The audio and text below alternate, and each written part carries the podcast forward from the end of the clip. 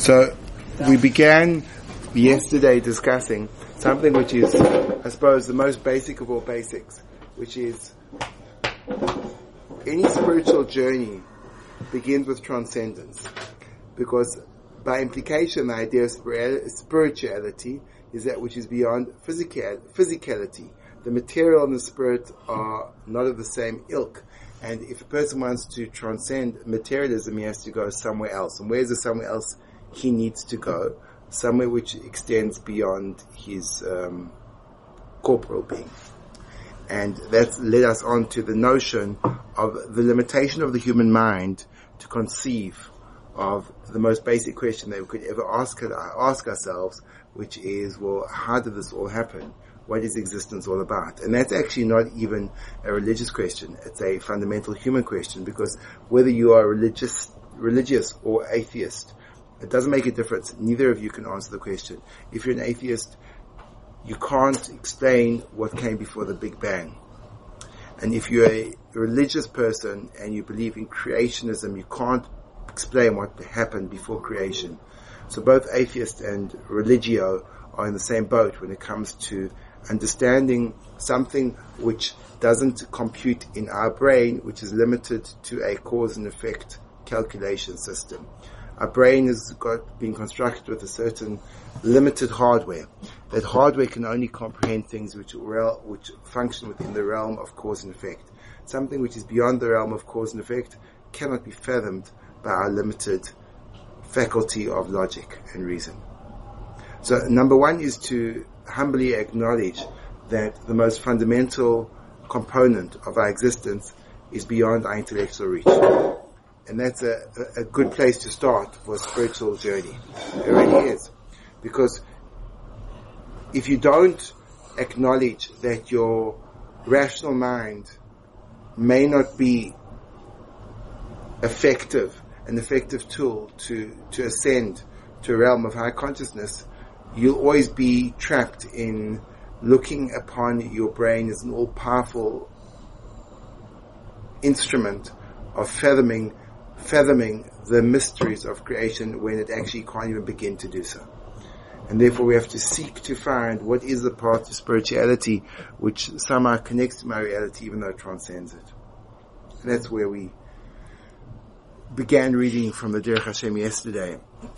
And he says a few definitions to try to touch onto this idea of a word which I am reluctant to use, which is God. And the reason why I'm reluctant to use that word is because it has connotations which stop us from a honest and authentic investigation of what what is it and what, what does that concept represent, and therefore what I respectfully submitted was that instead of using the word God, we'll use the word Hashem, which doesn't have the same kind of connotation. So when we talk about Hashem, the Ramchal has a few things to say in his first in his first paragraph.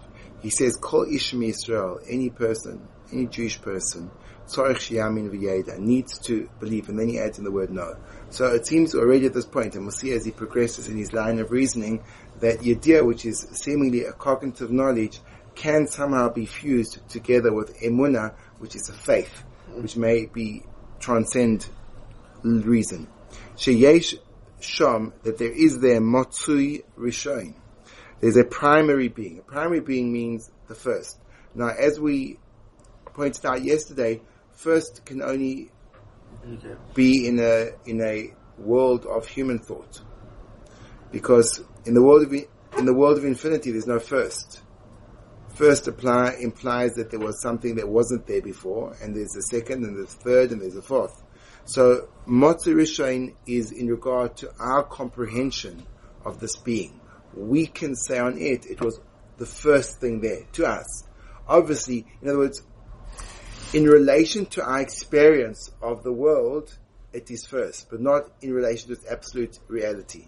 And that's why the Ramchal qualifies that by continuing by saying, Kadmon, which means it always was. So it's not first. Venitzchi and always will be. So it's not last. But always was and always will be. First and last are borrowed terms to help us comprehend it just a drop better, but they are inaccurate. So the, the and this is an important thing because, you know, I, I, want you, I want you, not make this into a theological, philosophizing experience for you and us. Because everyone's going to, well, first of all, it, it will become boring because it'll be too irrelevant to the, the raw material of my existence and it won't be helpful. I really think this philosophical discussion has a practical bearing on our daily perspectives and perceptions of reality. So say for example, if my working model of, of Hashem is, he's a kind of God that's on the lookout to make sure that I don't do bad stuff. And then when he sees me like doing something slightly dodgy, he gets like really upset with me. He's like this, this really bad mooded, grumpy old man that really wants things done his way. And when, when they don't get done his way, he gets like super upset. He just wants to like zap me. So now if that's my conception of Hashem, so then I'm going to live with that and I'm going to respond to that. And so when I wake up in the morning and I don't pray in the proper manner, I'm going to think, whoa, I better look out for lightning bolts. It's actually going to impact my daily living. Or alternatively, if I believe that God, God is like this super hippie kind of all loving guy, and he's, he's like inserting heavenly flowers and heavenly cannons uh, all day long. So then, if I don't do something right, I think, hey man, it's all good. It's all good. He loves me no matter what, no matter when. But both those relationships are essentially me shrinking the infinite into a very finite personality that I can relate to. And I'm going to make it even more complex. And, and this is where I'm bringing it away, far away from the philosophical realm. And something I found, and I haven't documented, studied it, and there's been no double-blind research, but it's just a recurring theme which I can relate to, and I, I, it, it makes, in a certain way, it makes sense. As children, we are brought up where a young child doesn't have the capacity to make sound decisions. So he relies heavily on parental guidance to substitute for his own capacity to differentiate between wrong and right, safe and, and unsafe, good and bad. And this happens in a very natural way in most, parent, most parental relationships where mom will say to Johnny, Johnny, don't go there, that's dangerous. So essentially, mom is acting as Johnny's decision making process. Mom is an external source of choice for Johnny. And she's essentially telling him, don't do this, do do that. Now imagine if you've got mom and dad and Johnny decides to do something wrong. And imagine it's like, becomes um, intertwined with religion. So Johnny, Johnny wakes up in the morning and Johnny's dad says, Johnny, come, you have to attend prayers. Come daven. And Johnny says, oh, I'm too tired. And dad runs over to Johnny's bed, pulls him out of the bed, and says, you go to shul, my son. So what happens on a psychological basis? So Johnny's concept of father is someone that if I don't do what's told, there's some kind of really horrible consequence that awaits me. So the chances are Johnny growing up, when he internalizes religion and his father is no longer an active role in his life, he's going to think, because there's, there's an overlap that God is our father, that, well, my father did this and this to me, God's my father, so he also feels this and this way about to me. And that same Johnny may, if he doesn't get out of bed in the morning, feel this mystical being hovering over him, hovering over him saying, get out of bed, mate, what's wrong with you? Come on. And it will traumatize him in his religious experience and he won't even recognize that what he's living is not a spiritual life, but a pure psychological acting out of an inbred traumatic childhood. So, in order for us to differentiate between psychological projections of godly images, which could stem from early childhood experiences, and real spirituality, we have to delve into understanding the mystery of how we perceive Hashem.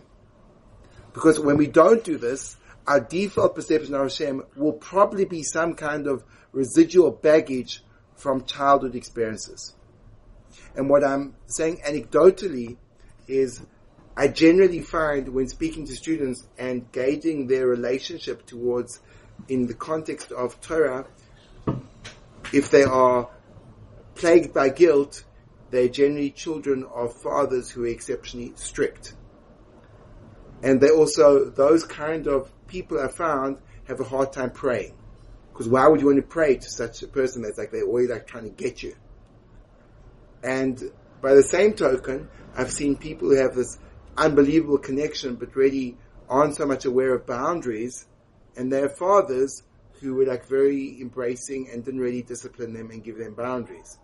It's anecdotal experience and I, I call on all of you to, to think about your, your own parental relationships and think about do they manifest in your spiritual work? And if they do, so then we can perhaps question, are we experiencing true essential spiritually, spirituality? Are we simply just manifesting our psychological, um, subconscious models of superior powers into the notion of spirituality and we're really not accessing anything which is which is truly profound and grand. Yes, yes, yes, yes, yes, Ben. Kobe? Isn't, to an extent, like it's always going to be some like psychological, psychological, I don't know how you said it, like way we set it up in our minds. Is it? You know that. You've done like the research and that's something that you know about. How can you like identify? How can you free yourself of those deeply imprinted motives in your life to seek something which is truly independent of your own early childhood experiences? Really important question. Right, right, right. It's a really important question. But, but, but do you understand that the consequence of what you're suggesting, which is you can't, it means that you can never really connect to a true transcendent spiritual being. You can only ever project an internal vision. And then, well, okay, well, that's how it seems. So that means that human beings can't connect to something outside of themselves. They can only create their own illusionary existences, Yeah, which are projections of the early childhood, and then each one's living in their own little fantasy world. Which I would, I would, I would, I would challenge and say maybe, maybe you can. Yes, Adam. Why would one associate past childhood things, something with religion that had no shaykhs towards religion? Because, because if you think about this, this is like, if you think about the parental role. So first of all, you know, I think our emotional world is a very clumsy world when it comes to association. sure. Meaning as follows. Um, because a lot of models, systems or operating systems of our psychological um, interactions, the world are set into place when we don't have a power of differentiation. So they get stuck without differentiation capacity. I know that sounded very. For example, little boy, six years old, and there's a tall guy with short cropped hair that bullies him every day in school. So at that young age, he makes a very simplistic formula. Tall guys with short cropped hairs are dangerous.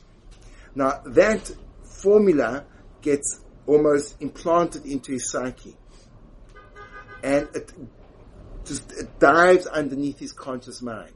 So he doesn't really process it, oh, I'm scared of Andrew the bully, but th- that kind of, he has more of a, a, a sense, danger. So what happens when, and that's when he's like four, five, or six, and then he meets this guy who's tall and no chalk up hairs when he's 15, and he has this intuition that this guy is dangerous. And he doesn't know why, but he just, he, he's very, very scared.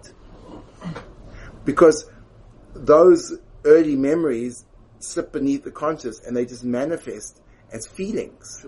Okay. So let, let- Okay, slowly, slowly, slowly, slowly. So let's think about this.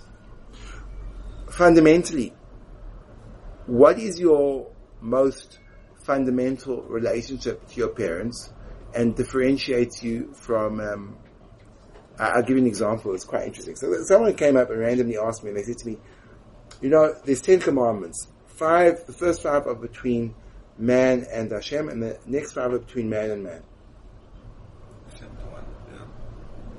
Okay, well, let's go through them. The first one is, you know, you have to uh, acknowledge that there's a, there's a spiritual power that, that is involved in our lives. Second one is that you shouldn't believe in the independent power of objects, which is called idolatry.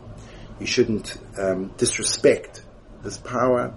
You should you should celebrate Shabbat and recognize its power in your spiritual system. And number five is you should respect and honor your parents. And number six is don't kill, don't commit adultery, um, don't steal, don't bear false testimony, and don't covet. So those are all. So, so you think it should be four and six and five and five because respecting your parents seemingly is, is, is a mitzvah between Man of it. man and man. And so I said to this guy, well, that's a great question. What are your parents? What defines your parents? So he said, well, they're older than me. So I said, well, that means anyone that's older than you is your parent? no. I said, well, why, why are your parents different? He said, well, they made me. Uh, boom. There you go. So your parents are your creator. I mean, that's really kind of bottom line. Like, what do your parents do? Well, they make you. They actually do that. Um, for the details, please, it's a topic of a different, completely different series of lectures. But, but that, in other words, your experience of relationship to your parents is, these are the people that made my existence come into being. So, so that's a very, on the basic level, that's a very easy thing to confuse with God. Because what, what's one of the primary definitions of Hashem? My creator.